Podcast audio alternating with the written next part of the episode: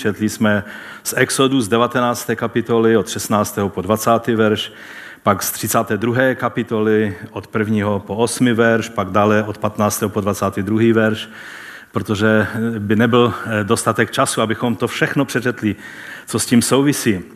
Také jsme četli z prvního listu tesalonickým ze 4. kapitoly od 13. verše až po 5. kapitolu 11. verš.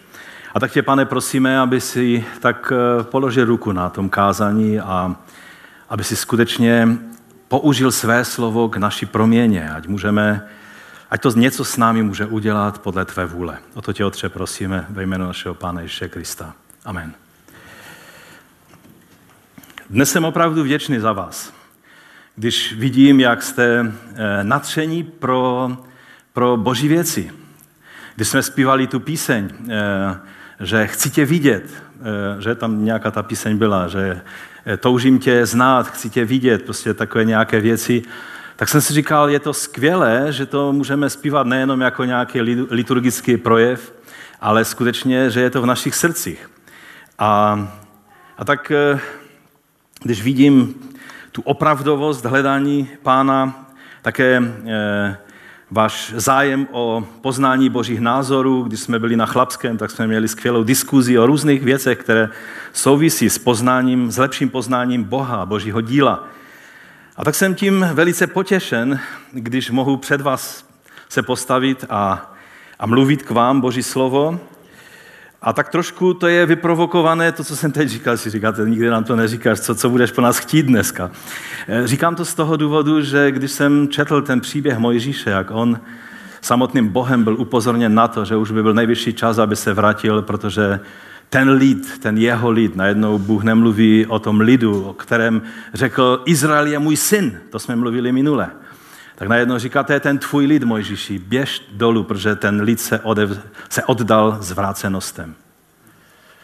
A jak Mojžíš, tak jsem si představoval, já mám silnou představivost, Mojžíše, jak sestupoval z té hory a jak tam viděl to všechno, jak obratili vzhůru nohama, to všechno, čemu on se je snažil učit a k čemu je Bůh vedl, tak jsem pocítil obrovskou vděčnost, že nemusím být v jeho situaci. On tam sestupoval, nesl kamene, tabule s písmem. Všimli jste si, jak to Heňo četl, jak tam bylo zdůrazněné, to písmo bylo psáno Boží rukou, to bylo Boží písmo. To byly Boží slova psané Boží rukou a to písmo bylo Boží. A vidí izraelské muže a ženy v pohanských radovankách. To slovo, které tam je použito, jak to tam bylo, že začali dovádět, že? Nebo tak nějak takové slovo tam bylo použito. To je slovo, které znamená strašně moc věcí, znamená prostě se radovat, těšit se, dovádět radosti, ale také to znamená i sexuální určitou nevázanost, která se projevovala vždycky v takových kultických věcech v těch okolních národech. A najednou to bylo tady v Izraeli. A tak jsem přemýšlel nad tím, jak se Mojžíš cítil, když to všechno uviděl. To dovádění, to zlaté tele, které vypadalo úplně přesně stejně jako býčci, které uctíval tehdejší svět. Tehdejší svět používal býčky velice často jako určitý objekt uctívání, který představoval nebeské bohy. A tady tento býček, kterého Áron udělal, měl představovat Boha Jahve, Hospodina, izraelského Boha, živého Boha. A tak když jsem četl v těchto dnech znovu to Pavlovo vysvětlování tesalonickým křesťanům, toho, co se bude dít v ten den, kdy Ježíš sestoupí z nebes do té naší reality, tak se mi ty dvě scény propojily a nejsem sám, protože Pavel tam vědomně používá tento jazyk, co jsme četli z té 19. kapitoly, jak Hospodin Jahve sestoupil na tu horu a hora se začala třást. Byl tam obrovský zvučný hluk beraního rohu a děly se ty všechny obrovské kataklizmické nadpřirozené věci a A pak to vyvrcholilo tím, že těch 70 starších po tom, co obětovali, tak se přiblížili k té hoře a najednou zahlédli na okamžik svého Boha. Víte, Boha nikdo nikdy neviděl. Je Jahve, který posílá, to je Otec, ale je Jahve ten poslaný od Otce, který, i když Boha nikdo nikdy neviděl, tak on ho učinil známým. A i ve Starém zákoně se objevoval často takzvaný Malak Jahve, poslaný Jahve, nebo posel Jahve, nebo anděl Jahve. A slovo anděl znamená poslaný. A často, kdybychom šli do originálního textu, tak byste zjistili, že tam je, jako třeba na Sodomu, vylil Jahve oheň od Jahve z nebe. Jo, čili jeden Jahve jednal a druhý Jahve byl ten, který byl zdrojem toho, který posílal. A to vidíme často v písmu. A tak to všechno oni prožili a teď Mojžíš tam přijímá to všechno slovo od Hospodina, zákon, Tóru, smlouvu. A teď Bůh mu to napsal na těch kamenných deskách a pak se vrací do takovéto situace. Když přijde Pán Ježíš, co najde? Jak se bude cítit? Bude se cítit jak Mojžíš, který sestupoval z hory? To, jak to bude Ježíš vnímat vůči tomuto světu, to už asi víme. On přijde jako soudce. Nejdříve přišel jako záchrance, jako ten, který u Abrahama prošel skrze ty rozpulená zvířata a zaručil se, že on tu smlouvu dodrží, Jahve tu smlouvu dodrží. A v Kristu Bůh dodržel tu smlouvu, že kvůli nedodržení té smlouvy musí přijít smrt, aby mohla přijít záchrana od konsekvencí, od důsledku porušení smlouvy, musel zemřít partner této smlouvy. A to se v Kristu stalo, jako člověk i jako Bůh v jedné osobě, protože nikdo jiný toho nebyl schopen ani hoden. A když přijde, tak to, co uvidí vůči světu, to víme. A bude soudit tento svět. Ale co uvidí u nás? Co uvidí ve svém těle? V těle Mesiáše, v církvi. Víte, často bychom rádi poroučeli světu, jak mají dělat věci, jak mají dělat manželství, jak mají mít zákony, aby všechno bylo dodržováno a tak dále. Ale pak my, křesťané, jednáme světsky. A o to jde. Země bude zdravá natolik, nakolik bude zdravá její církev. Církev této zemi. A o to jde. Co uvidí? Když se podíváme na Mojžíše, jak málo stačilo tehdejšímu Izraeli, aby začal vyvádět. Mojžíš byl pryč jenom 40 dní. A tak obrovská změna přišla do jednání Izraele. 40 dní potom všem, co viděli Boha konat v Egyptě i s nimi. Jak je ochránil krví beránka před zhoubcem. Jak je vyvedl z otroctví mocnou rukou. Jak potom viděli, jak ta hora se celá třásla. A ta hora, já tam, myslím, jsem nedal tu fotku, nebo je tam vlastně v tom prvním bodě, jestli dáš na ten první bod, tak to je ta hora v Saudské Arabii, o které se říká s dost velkou pravděpodobností, že to byla ta hora, na kterou vystoupil Mojžíš. A celá ta hora byla v ohni. Bůh jednal, oni to viděli.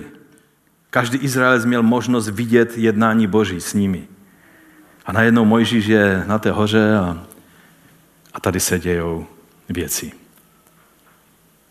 Ježíš je na té své svaté hoře v nebesích už téměř 2000 let. To je mnohem delší doba než 40 dní. Co všechno jsme stihli udělat za tu dobu? Co všechno se jménem Ježíše za ty 2000 let dělo? Co všechno křesťané vymysleli a říkali, to si přeje Pán. Jakým způsobem jsme si ochočili Ježíše a udělali z něho přesně takového Ježíše, jako bychom chtěli mít. Ve středověku si udělali středověkého Ježíše. My si dnes děláme svého Ježíše v postmoderní, postfaktické, postkřesťanské, postnormální době.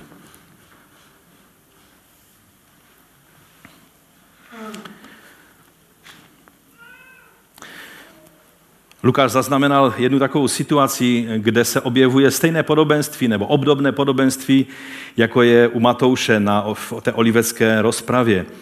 A 18. kapitola Lukáše, Lukáš to zaznamenal takto. Nezastane se Bůh svých vyvolených, kteří k němu volají dnem i noci?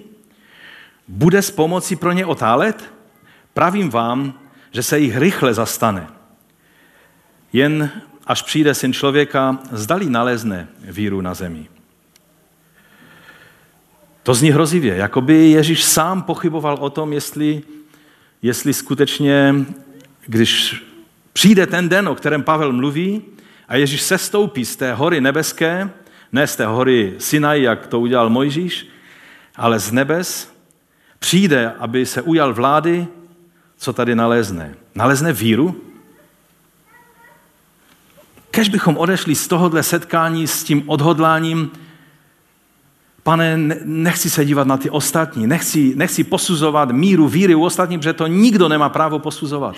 Ale dej mně milost, aby když přijde ten den, ať už budu vzkříšen, protože už budu třeba nějaký čas po smrti, anebo budeme naživu v ten den, kéž bys mohl nalézt víru v mém životě. Víru, což znamená důvěru v Boha, což znamená lojálnost vůči našemu králi, což znamená věrnost všemu, co on od nás očekává. Najde víru, nebo najde plno zlatých telat? A lidi volající, toto je tvůj Bůh, který tě spasil a vyvedl z Egypta. Tohle oni tam volali. Co se to vlastně v tom táboře stalo? Co znamenalo to zlaté tele a co znamená pro nás dnes? A proč je ten příběh v podhoubí té Pavlovy snahy vysvětlit Tesalonickým to, co se bude dít v den příchodu Pána Ježíše? Takže pojďme se podívat na to, co znamená to zlaté tele, to je můj první bod. V tom příběhu Mojžíš, který dlouho nepřicházel zpátky z hory, tak představuje Ježíše, který se nám mnohdy jeví, jako by také otálel se svým příchodem.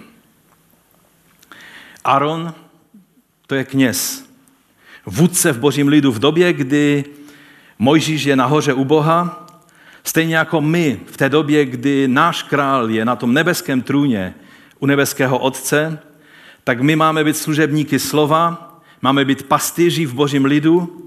A vlastně, když to roztáhneme úplně naplno, tak všichni jsme nazváni, že jsme královským kněžstvem, že jsme kněžími živého Boha a krále.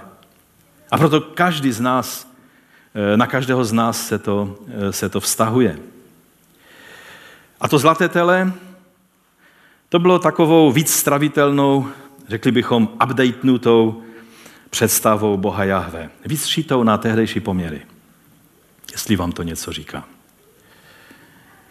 Tele bylo, jak jsem mu řekl, velice běžným vyobrazením tehdejších božstev v té oblasti světa, a zejména v Egyptě, odkud oni vyšli. Tam měli býka Apise, určitě jste o tom slyšeli, učili se ve škole, který představoval prostředníka mezi bohy a mezi člověkem.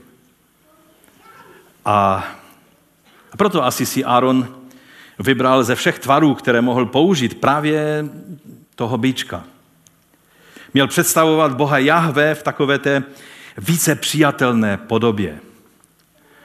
V té více user-friendly podobě pro tehdejší dobu. Víte, někdy si myslíme, že Izraelci řekli, necháme být Boha Jahve i s Mojžíšem a pojďme oslavovat jiné bohy. To ale oni neudělali. Oni neporušili první přikázání, oni porušili druhé přikázání. Oni tím neřekli, opouštíme Boha Jahve, budeme uctívat Apise, který představoval syna bohyně Hathory a tak dále, celá ta představa egyptská o bozích. Ne. Oni s tím bičkem vytvořili prostředníka mezi Jahve a lidmi. Nositele přítomnosti Jahve uprostřed nich. To si musíme uvědomit. Oni si řekli, ten Mojžíš, který byl takovou tou spojkou mezi námi a Jahve, je pryč, kdo ví, co s tím chlápkem. Oni tam v hebrejštině takové dost drsné slovo, nevíme, co s tím Mojžíšem, s tím chlápkem je vůbec teďka.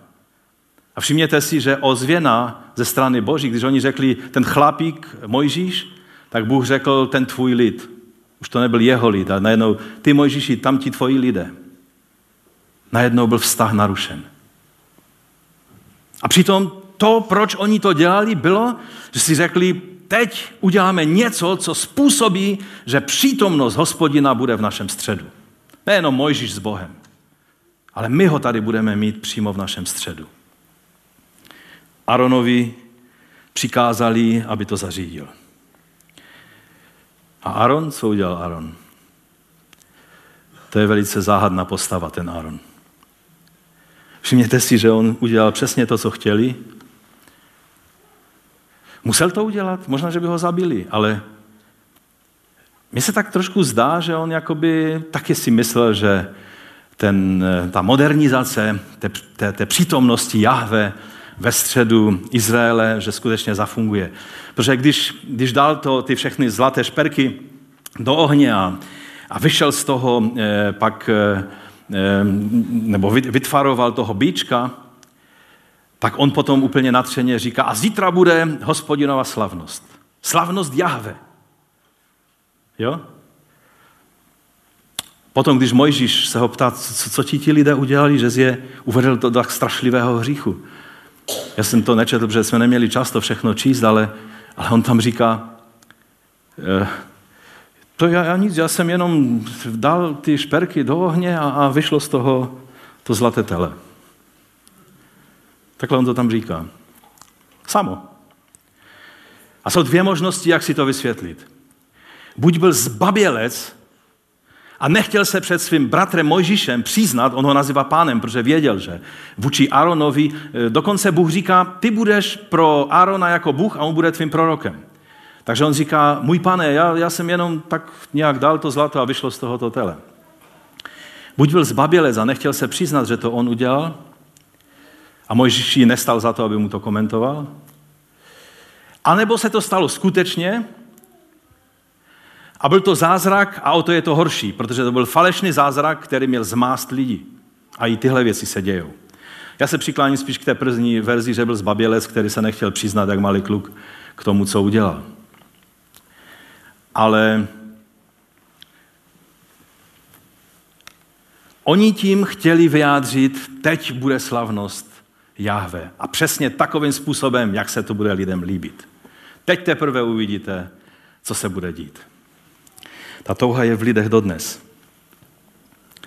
A přitom ten býček, který měl představovat prostředníka přítomnosti Jahve v lidu, tak to neměl být býček, že? Měla to být archa smlouvy, udělána podle vzoru, který Bůh dal Mojžíši. Později to byl chrám na místě, o kterém je řečeno, že sám Jahve vybral místo pro svoji přítomnost. A to byl Jeruzalém, hora Moria, Sion. A pak příchodem Mesiáše Ježíše se situace změnila a od té chvíle, kdy přišel Mesiáš, jediným vyjádřením Boha tělesně je on, Pán Ježíš. Už není jiné formy, jiného vyjádření Boží přítomnosti. Je to Ježíš a skrze svého svatého ducha on přebývá ve svém těle, v těle Mesiáše. A to těle bylo takovou světskou představou Ježíše. Je to představa Ježíše podle náboženství tohoto světa. Každý si nějakým způsobem představuje Ježíše. Někteří mu zpívají Ježíši panáčku, někteří ho mají jako nádherný náboženský symbol, který tak povznáší jejich srdce.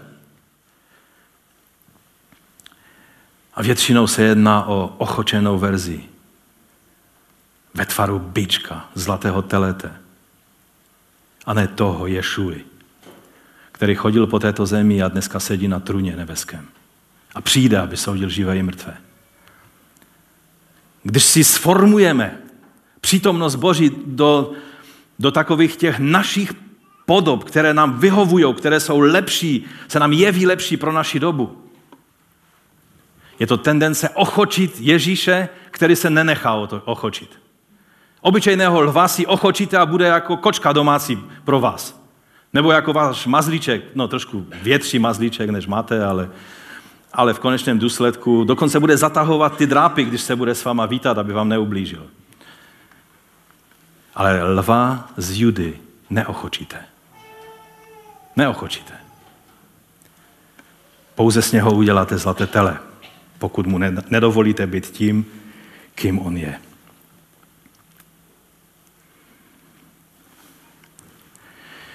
Bůh měl svoji představu o věcech a rozmlouval 40 dní s Mojžíšem, kdy mu vysvětloval, jak to má být. A lidé si ale tehdy řekli, ale my máme svoji představu. Víte, často to slyším, když mluvíme a já říkám, ale teď přece Bůh nám je ukázán z téhle strany a lidé mi začnou vysvětlovat, no ale já to vnímám takhle, já to vidím takhle.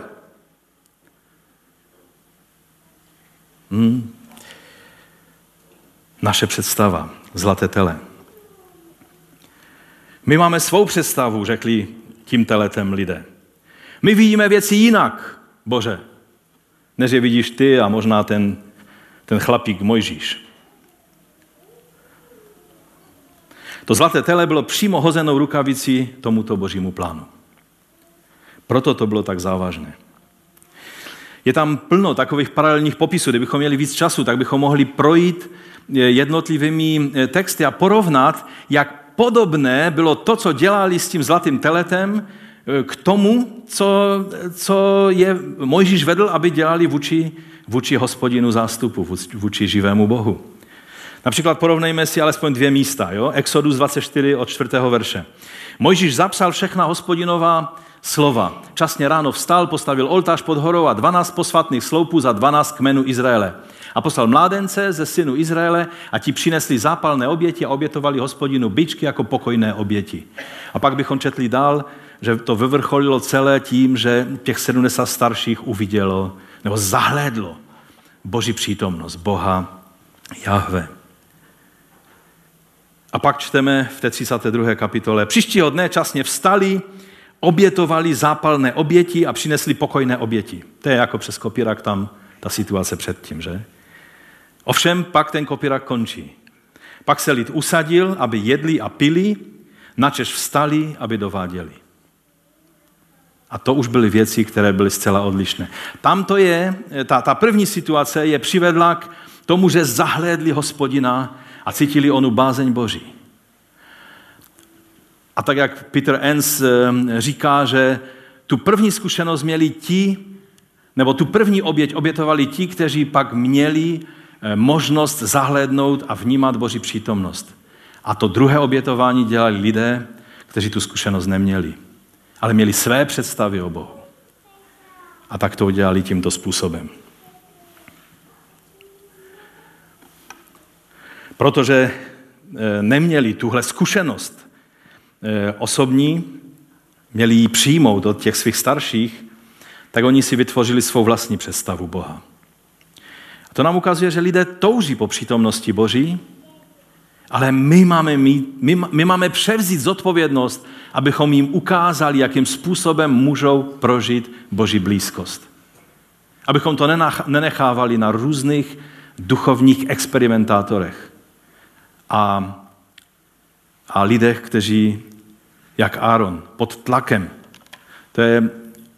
To je to nejhorší, co se může stát Božímu služebníku, když podléhne tlaku lidí. Udělej nám zlaté tele. A on teď nevidí, jak uniknout z té situace, tak se přizpůsobí.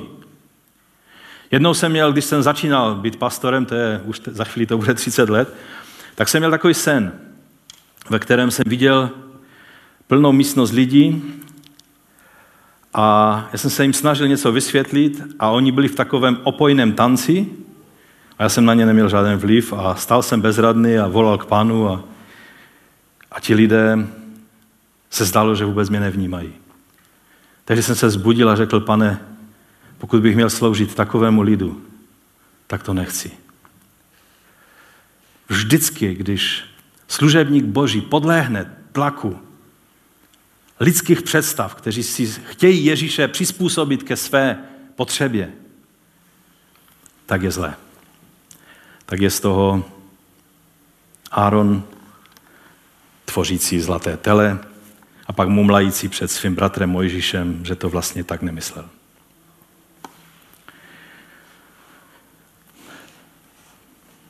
Křesťané, kteří nepoznali autentické působení Božího ducha, budou stále znovu a znovu přicházet s nějakými zlatými telety. Jediná alternativa. Není já budu takovým normálním slušným křesťanem, si řeknete. Problém je, že normální slušný křesťan existuje jenom v jedné podobě. A to je člověk plný Ducha Svatého. To je normální slušný křesťan. Každá jiná forma křesťanství nefunguje.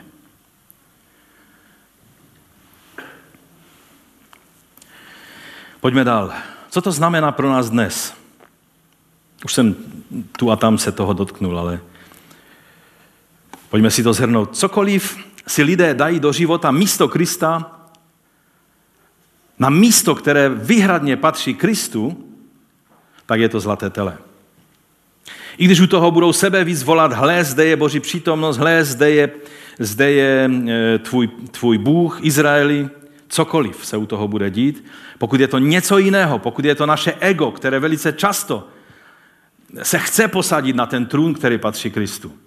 Nevím, jak to funguje u vás, ale s egem jsem zatím nedošel k žádné dohodě, jediné, co na něho funguje, je smrt. Zemřít svému egu, zemřít svému genofondu. Někdy máte představu, že prostě, pane, proč mám ty problémy a proč mě to láká tím směrem a tam tím směrem a co když jsem to zdědil? No, když jsem to zdědil po svém tátovi, který byl stejný hříšník jako já, no tak jsem přece omluven. Ve svém genofondu můžeme mít cokoliv. Proto nám Boží slovo radí, abychom zemřeli svému starému člověku, což je také i náš genofond, že? Pokud máš sklon k alkoholismu, možná jsi to zdědil po předcích, je třeba tomu zemřít. Přerušit tu linii prokletí, přerušit jedině tím, že nebudeš pokračovat dál v tom, co dělali tvoji předkové. Mnozí chtějí to udělat nějakým způsobem zázračným. Ale rabíni dobře to vysvětlují, že když je tam řečeno, že ty věci se přenášejí do 3. a 4. pokolení, oni říkají, víc než 3 nebo 4 generace maximum spolu nemůžou žít. A když vidíš u svého otce nějaký hřích a ty taky hřešíš, tak máš o to větší vinu. A když dokonce i v další generaci vidíš svého dědu, svého otce, že v nějakým způsobem hřeší a ty pokračuješ v tom hříchu, máš o to větší vinu a máš přerušit tento smrtonosný řetězec a máš se postavit na Božích zaslíbeních a máš očekávat pomoc z hůry a jít a více nehřešit. A my bychom měli vždycky v takové situaci, když vidíme, že někdo se takhle rozhodne s tím člověkem, bratrem nebo sestrou, stát v modlitbě a žehnat a posilňovat a povzbuzovat.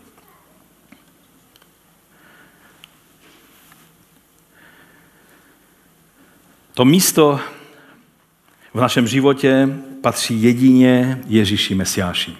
On je na nebeském trůně, ale on seslal svého svatého ducha. Takže mít Ježíše ve svém srdci znamená být plný ducha. On je, Mesiáš je Tóra.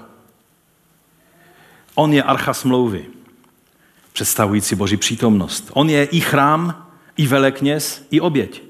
To nám ukazuje Nový zákon velice jasně. On je i ten Mojžíš, sestupující z hory Boží jako soudce. Přijde den, kdy on přijde jako soudce všech živých a mrtvých. O tom jsme právě četli v tom novozákonním textu. A k tomu bych se chtěl teď obrátit, k tomu novozákonnímu textu, protože to nás přivádí k tomu, co jsme četli o tom, jak Pavel naráží na mnohé starozákonní příběhy, nejenom na ten jeden, nebo dva vlastně, které jsme četli, o sestoupení za troubení beraní rohu. To byly takové silnější beraní rohy než běžný šofár. A ty všechny úkazy, které byly, tak stejně popisuje Pavel a naráží na tyhle teofanie, jak tomu odborně říkáme, zjevení Boha, když přijde Pán. A když si uvědomíme, že To, co tehdy dalo věci do pohybu, aby šli špatným směrem, tak bylo Mojžíšovo zdržení se u Boha nahoře, že to byl, tam je napsaný vlastně jediný důvod v tom příběhu, který tam je napsán, to je hned na začátku, v tom prvním verši, té 32. kapitoly. Když lid viděl, že Mojžíš otálí se stoupit z hory, zhromáždil se proti Áronovi a tak dále a už to jelo. Už se kola dala do pohybu. A podobně to čteme v Novém zákoně. V 19. kapitole Lukáše ještě jednou budu číst. Když to lidé poslouchali, řekl další podobenství, a tady je to podobenství, o kterém mluví i Matouš v trošku jiné verzi. Podobenství, protože byl blízko Jeruzaléma, a teď poslouchejte. A oni si mysleli, že Boží království se má objevit i hned. Ti lidé byli jako ty pošetilé družičky, které si říkali, to bude hned, nepotřebujeme nějaké zásoby oleje, hlavně, že nám lampa svítí, to byly pochodně, to nebyly vlastně lampičky, jak se to někdy kreslí, ale pochodně, tam je to slovo použito. Hlavně, že nám pochodeň svítí jasným plamenem. Teď potřebujeme to světlo. A oni taky, oni si mysleli, že Boží království se má objevit i hned. A teď tady je řečeno, a proto řekl, jeden urozený člověk odešel do daleké krajiny, jo? Daleko odjel, aby se ujal králování a pak se vrátil. Tady je narážka na jednoho z Herodů, který jel do Říma a byl tam dlouhou dobu, aby si vyjednal možnost být králem, a to je jenom takovéto podhoubí. A tady je jednoznačně narážka na to, že on odjel do daleké krajiny, trvalo to celé dlouho, déle, než si představovali. A pak se vrátil a zavolal 10 svých otroků, než odjel, jo? A dal jim 10 hříven, a řekl jim, hospodařte s nimi, dokud nepřijdu. Avšak jeho spoluobčané ho nenáviděli a poslali za ním poselstvo se slovy, nechceme, aby nad námi tento člověk královal. Tím, že se zdržel delší dobu ten vládař, tak najednou tady přišlo ke změně názoru a už to byl ten chlapík Mojžíš. Předtím to byl ten, kdo jim zprostředkovával přítomnost Boží. A to je i kontext všech ostatních podobenství z Olivecké rozmluvy. Jak o tom nepoctivém správci, který začal bít své spoluslužebníky, kdy? No protože pán nepřicházel, no tak si začal dělat věci po svém. A jelikož to byl násilník a despota, tak začal bít své spoluslužebníky a toho jsme v dějinách církve měli až dost, vrchovatě. O pošetilých družičkách, to jsem už říkal. Je nenapadlo, že ženich přijde mnohem později a oni na to mají být připravené. A pak, když se chtěli připravit, tak už bylo pozdě. Také v tom podobenství o talentech, se kterými měli pracovat ti služebníci, kterým byli svěřeny. A vlastně ta délka toho času ovlivnila, tak Lukáš o tom mluví, to jejich rozhodnutí. Už nechceme, aby nad námi vládnul tento člověk. Takže to je kontext. Také i toho posledního příběhu v Matouši 25 o tom soudu nad národy, kdy národy budou souzeny podle toho, jaký postoj měli lidé v těch národech vůči nejmenším z Ježíšových bratří, ať jsou to Židé nebo učedníci Nové smlouvy. Jedni se divili, opravdu to mělo tak velký význam, a byli rádi, že měli správný postoj. A jiní se divili, že to nevěděli, že to má tak těžké důsledky. A Pavel na to všechno navazuje, když odpovídá tesalonickým křesťanům, kteří měli zmatky v hlavě ohledně Ježíšova návratu, který se prostě stále opožďoval. A tak můj třetí závěrečný bod je, jak rozumět tomu Pavlovu popisu, kterým se máme utěšovat. Závěr i toho prvního úseku té 4. kapitoly je, že se máme tím utěšovat. A také i toho úseku z 5. kapitoly, které jsme četli, jakoby takový dodatek k tomu, protože tam rozdělení kapitol Pavel neplánoval, tak je tam znovu řečeno, abychom se tím povzbuzovali. A to, co tedy Pavel řeší tady v tomto textu, v tom kontextu tesalonického sboru, který procházel těžkým pronásledováním a byli ve zmatku. Někteří jejich blízci zemřeli a oni si mysleli, že tak všichni pohromadě pěkně budou očekávat na příchod pána a přijde pán a oni budou v Božím království a najednou ten zemřel, tam ten zemřel, toho zabili, pronásledování a byli ve zmatku a Pavel právě tuto situaci řeší. a povzbuzuje je a vysvětluje jim tu situaci jejich blízkých, kteří zemřeli a nedočkali se dne Páně, že jim nic tím, že procházejí pronásledováním a dokonce i smrti, nic neuniklo a naopak oni předejdou nás a ne my je. A tak je Pavel utvrzuje, že ať živí nebo mrtví, budeme shromážděni k Pánu a prožijeme s Pánem spolu s dosud, oni prožijou s Pánem spolu s dosud živými proměněnými křesťany jeho slavný příchod. Víte, levité a lidé jako Jozua a další se semkli kolem přicházejícího Mojžíše. Mojžíš se postavil do brány tábora a řekl, kdo je pro Hospodina, pojďte ke mně. A tam je zvláštní, že přišel kmen Levího a možná jednotlivci, jako byl Jozue a Kaleb a takoví lidé, a ti ostatní zůstali. Samozřejmě ne všichni byli stejně vinní. A pak přišel soud. Ale o tom nechci mluvit. Ale když levité přišli k Mojžíši, když je Mojžíš zavolal, tak to nám ukazuje, to je obrazem toho, že praví kristovci v den jeho příchodu se semknou kolem Pána Ježíše v den jeho příchodu. Budou to ti, kteří mají pečeť beránka. My se často zajímáme o to, co znamená ta pečeť 666 té šelmy, jo, a mnozí křesťané spekulují, píšou se knihy na toto téma a málo kdo se zajímá o to, nás nemusí zajímat pečeť šelmy. Nás má zajímat, abychom měli pečeť beránka. Co bude z toho, že nebudeš mít pečeť šelmy na sobě, což znamená stotožnění se systémem, kterým všechny šelmy tohoto světa, protože toho konečného antikrista nevíme, jestli zažijeme, ale každý, tak jak to řekl jeden teolog, každý ve svém životě nějakého toho antikrista zažije. Že naše minulá generace zažila muže, jako byl Stalin, Hitler, Mao Ce-tung, a to jsou lidé, kteří jsou úplně 100% vyjádře esenci toho, čím je každý protikristovský vladař.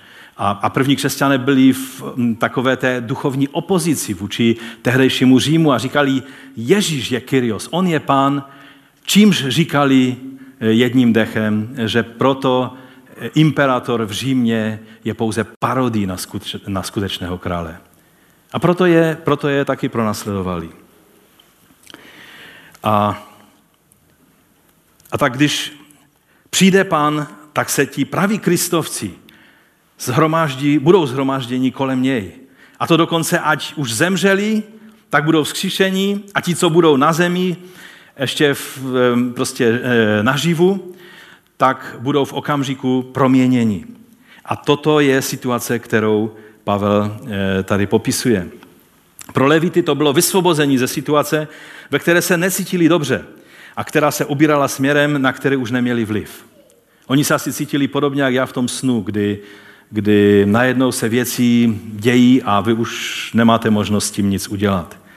A proto, když Mojžíš zavelel, tak oni byli velice ochotní, protože měli srdce při Hospodinu. Pro ostatní, čili pro ty levíce, to bylo vysvobození z té situace, ve které jim vůbec nebylo příjemně. Ale co to bylo pro ty ostatní lidi? Když najednou uslyšeli tlukot těch rozbíjených tabulí. A oni se podívali z toho tance a opojení a všech věcí, které tam dělali, nebudu to popisovat. Najednou se podívali, že něco rachotí a uviděli rozhněvaného Mojžíše. A to je taky taková zvláštní situace, protože Mojžíš, než viděl ten lid, tak když Bůh byl rozhněvan a byl ochoten vymazat Izrael a udělat z Abrahama z Mojžíše nového Abrahama a začít věci od nova. A Mojžíš ho přemlouvá a říká, Bože, přece celý svět ví, že to byl Abraham, Izak, Jakob, že to byl tvůj lid, který si vyvedl z Egypta, to se nemůže takhle stát. A pak tam je taková věta. No a Bůh řekl, aha, a litoval toho, co chtěl udělat. To nebudu teologicky vysvětlovat, ale asi to není příliš kalvínské, že Jindro? Ale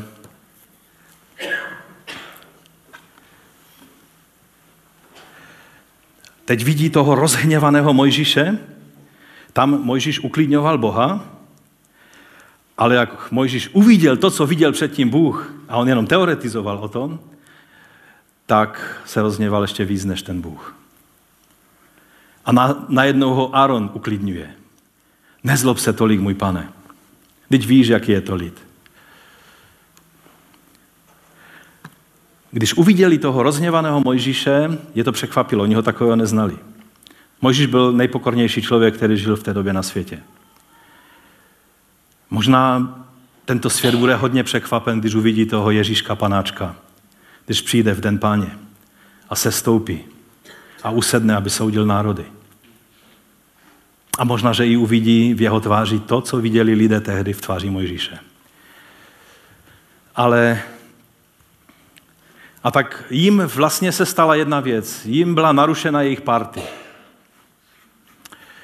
Cítili se, jako by jim někdo vykradnul dům. Jako by přišel zloděj a oni tam prostě juchu, měli party a pak zjistili, že dům byl vybílen, že? To je jeden z příkladů, který Ježíš ukazuje. Ale četli jsme, že pro nás křesťany to není jako, že najednou zjistíte, aha, bylo vytržení, viděli jste to? No neviděli, protože tady zůstal, že? To jsou takové ty left behind teorie a tak dále, které se z toho někdy vytahuje a které nejsou biblické. Ale pro ty lidi tohoto světa to bude naprostý šok, stejně jak to byl pro ten Izrael, kteří najednou zjistili, tady je Mojžíš a co my teď s tím. Bylo to jako puberťáci, kteří si udělají party a přeženou to a dělají nějaké hříšné, špatné věci doma, napozývají všechny své kamarády a rodiče se vrátí o den dřív a najednou ding dong, zvonek na dveřích a mladí neví, co by ze sebou. Už je pozdě cokoliv dělat. Rodiče jsou zpátky. A podobným způsobem zareagovali tihle lidé a je otázka, na které straně budeš ty a já v den, kdy Pán se postaví. Buď nad naším prachem, když budeme mrtví, anebo nad námi, když přijde na tuto zem. Pro vykoupené den příchodu Mesiáše bude dnem vysvobození a nastolení Božího království na této zemi. A pro ostatní to bude, jako by jim, jak jsem řekl, vyloupili v noci dům. Překvapení, konec party, přišlo zúčtování. A Pavel zde spojuje několik příběhů a proroctví z hebrejských písem a přidává k tomu analogii jejich doby, kdy do města přijíždí panovník a tam je přímo to slovo apanthesis použito, které znamenalo jít vstříc v ústrety na uvítání toho dignitáře nebo toho panovníka. Velmi dobře tu situaci popisuje N.T. Wright ve své skvělé knize Překvapivá naděje, určitě jste už ji četli, protože to je jedna z mála dobrých knih, která je v češtině. On říká toto. První ze 3 příběhů, které Pavel propojuje, je příběh o Mojžíšovi, sestupujícím z hory. Zazní polnice, je slyšet mocný hlas a po dlouhém čekání se objeví Mojžíš a schází z hory, aby zjistil, co se dělo v jeho nepřítomnosti. Následuje příběh ze 7. kapitoly Danielova proroctví, podle nějž bude Boží lid ospravedlněn tváří v tvář svým pohanským nepřátelům a bude vyvýšen na oblaka, aby usedl v Boží slávě. Tento příchod na oblacích, který Ježíš v evangelii vztahoval na sebe, Pavel nyní vztahuje na pronásledované křesťany. Propojení těchto 2 příběhů v kombinované metafoře, typické pro Pavlův způsob vyjadřování, umožnilo uvést ještě 3. příběh, jak jsme již naznačili. Když měl císař navštívit nějakou kolonii či provincii, občané mu měli vyjít naproti a setkat se s ním ještě předtím, než dorazil do jejich města. Bylo by neúctivé, kdyby vladař dospěl až k branám, aniž by ho jeho poddaní řádně uvítali. Takové byly zvyklosti tehdy. A když se s ním setkali, rozhodně s ním nezůstali před branami, ale slavnostně ho uvedli do města. Když Pavel píše, že křesťané se setkají se svým pánem v oblacích, pak jde vlastně o opak toho, co tvrdí oblíbená teologie vytržení, totiž, že věřící zůstanou někde ve vzduchu daleko od země.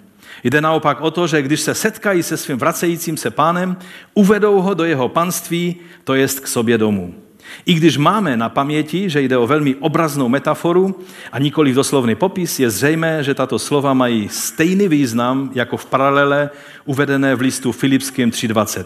Filipští křesťané si byli vědomi svého občanství v nebesích, ale rozhodně je nechápali tak, že se mají odebrat do hlavního města, do Říma, že? Očekávali, že naopak jejich císař přijde z hlavního města, aby zjednal své kolonii důstojnost, aby ji zachránil, je-li to třeba, aby si podrobil místní nepřátele a napravil vše, co napravit potřebuje. Uvedené dva verše z prvního listu Tesalonickým byly tedy hrubě znásilněny těmi, kdo zbudovali na jejich základě učení o domnělém vytržení. Ty verše, na které naráží N.T. Wright v tom takovém delším citátu, tak to je z Daniele ze 7. kapitoly, kdy je tam napsáno, že Daniel v těch nočních viděních přihlížel a hles oblaky nebes přicházel synu člověka podoben, přiblížil se až k větkovitému, čili k Bohu, a před něj směl předstoupit. A teď poslouchejte, byla mu dána vláda a čest i království a všichni lidé, národy a jazyky jej budou uctívat. Jeho vláda je vládou věčnou, nepomíjivou, také jeho království, jež nebude zničeno. Toto je jedna z těch věcí, na kterou Pavel naráží. A ten list Filipským, 3. kapitola, 20. verš, říká, že naše občanství je v nebesích, odkud také dychtivě očekáváme záchrance Pána Ježíše Krista. My ho očekáváme, aby přišel a dal věci do pořádku, aby přetvořil to všechno, co lidé zničili, a nastolil své království. A tehdy království tohoto světa, jak říká Jan ve Zjevení, se stanou královstvím Boha a jeho Mesiáše. A tak bych na závěr možná přečetl dva úseky z 3. kapitoly 2. listu Petrova, kde o těch věcech ještě trošku jinak Petr píše, ale v velice podobném duchu, a dokonce tam potom někde píše o tom, že tak, jak nám náš milý bratr Pavel vysvětloval, čili navazuje na to, co Pavel na to téma mluvil. Druhý list Petrův 3.3. Především vězte, že v posledních dnech přijdou s posměchem posměvači, kteří budou žít podle svých vlastních žádostí a budou říkat, kde je to zaslíbení jeho příchodu. Od té doby, co zesnuli otcové, všechno zůstává tak, jak to je od počátku stvoření. Tady je to přesně ten scénář, kdy lidé si řeknou, no kde to všechno je, kdo ví, jak to bude, pojďme, jezme, pijeme, protože zítra zemřeme. A začínají lidé žít svým způsobem, začínají si formovat zlaté tele.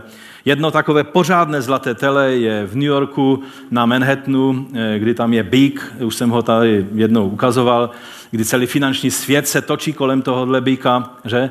A dalších takových zlatých telat bychom mohli vyjmenovávat. Ať už to může být něco, co nám záleží na tom víc než na Kristu. Víc než na tom, aby naše děti poznali Krista, nám záleží, abychom měli dobrou reputaci před světem, aby naše děti byly vzdělané, aby měli zajištěný život, aby měli všechna pojištění, která mají mít. To jsou všechno dobré věci, ale nesmějí ty věci zabrat místo, které patří výhradně Kristu, Mesiáši, Bohu. A potom Petr pokračuje v 10. verši. Pánův den přijde jako zloděj v noci. V něm nebesa s rachotem pominou, prvky se žárem uvolní a země a jejich činy budou spáleny. Když se toto všechno takto rozplyne, jací musíte být ve svatém způsobu života a zbožnosti vy, kteří očekáváte a urychlujete příchod Božího dne. Kvůli němu se nebesa rozplynou v ohni, prvky se žárem roztaví a podle jeho zaslíbení očekáváme nová nebesa a novou zemí, ve kterých přebývá spravedlnost. Možná teď vám tím závěrečným slovem vzniklo víc otazníků než vysvětlení, ale tady nejde o to, abychom teď diskutovali o nové zemi a novém nebi, na to přijde možná čas.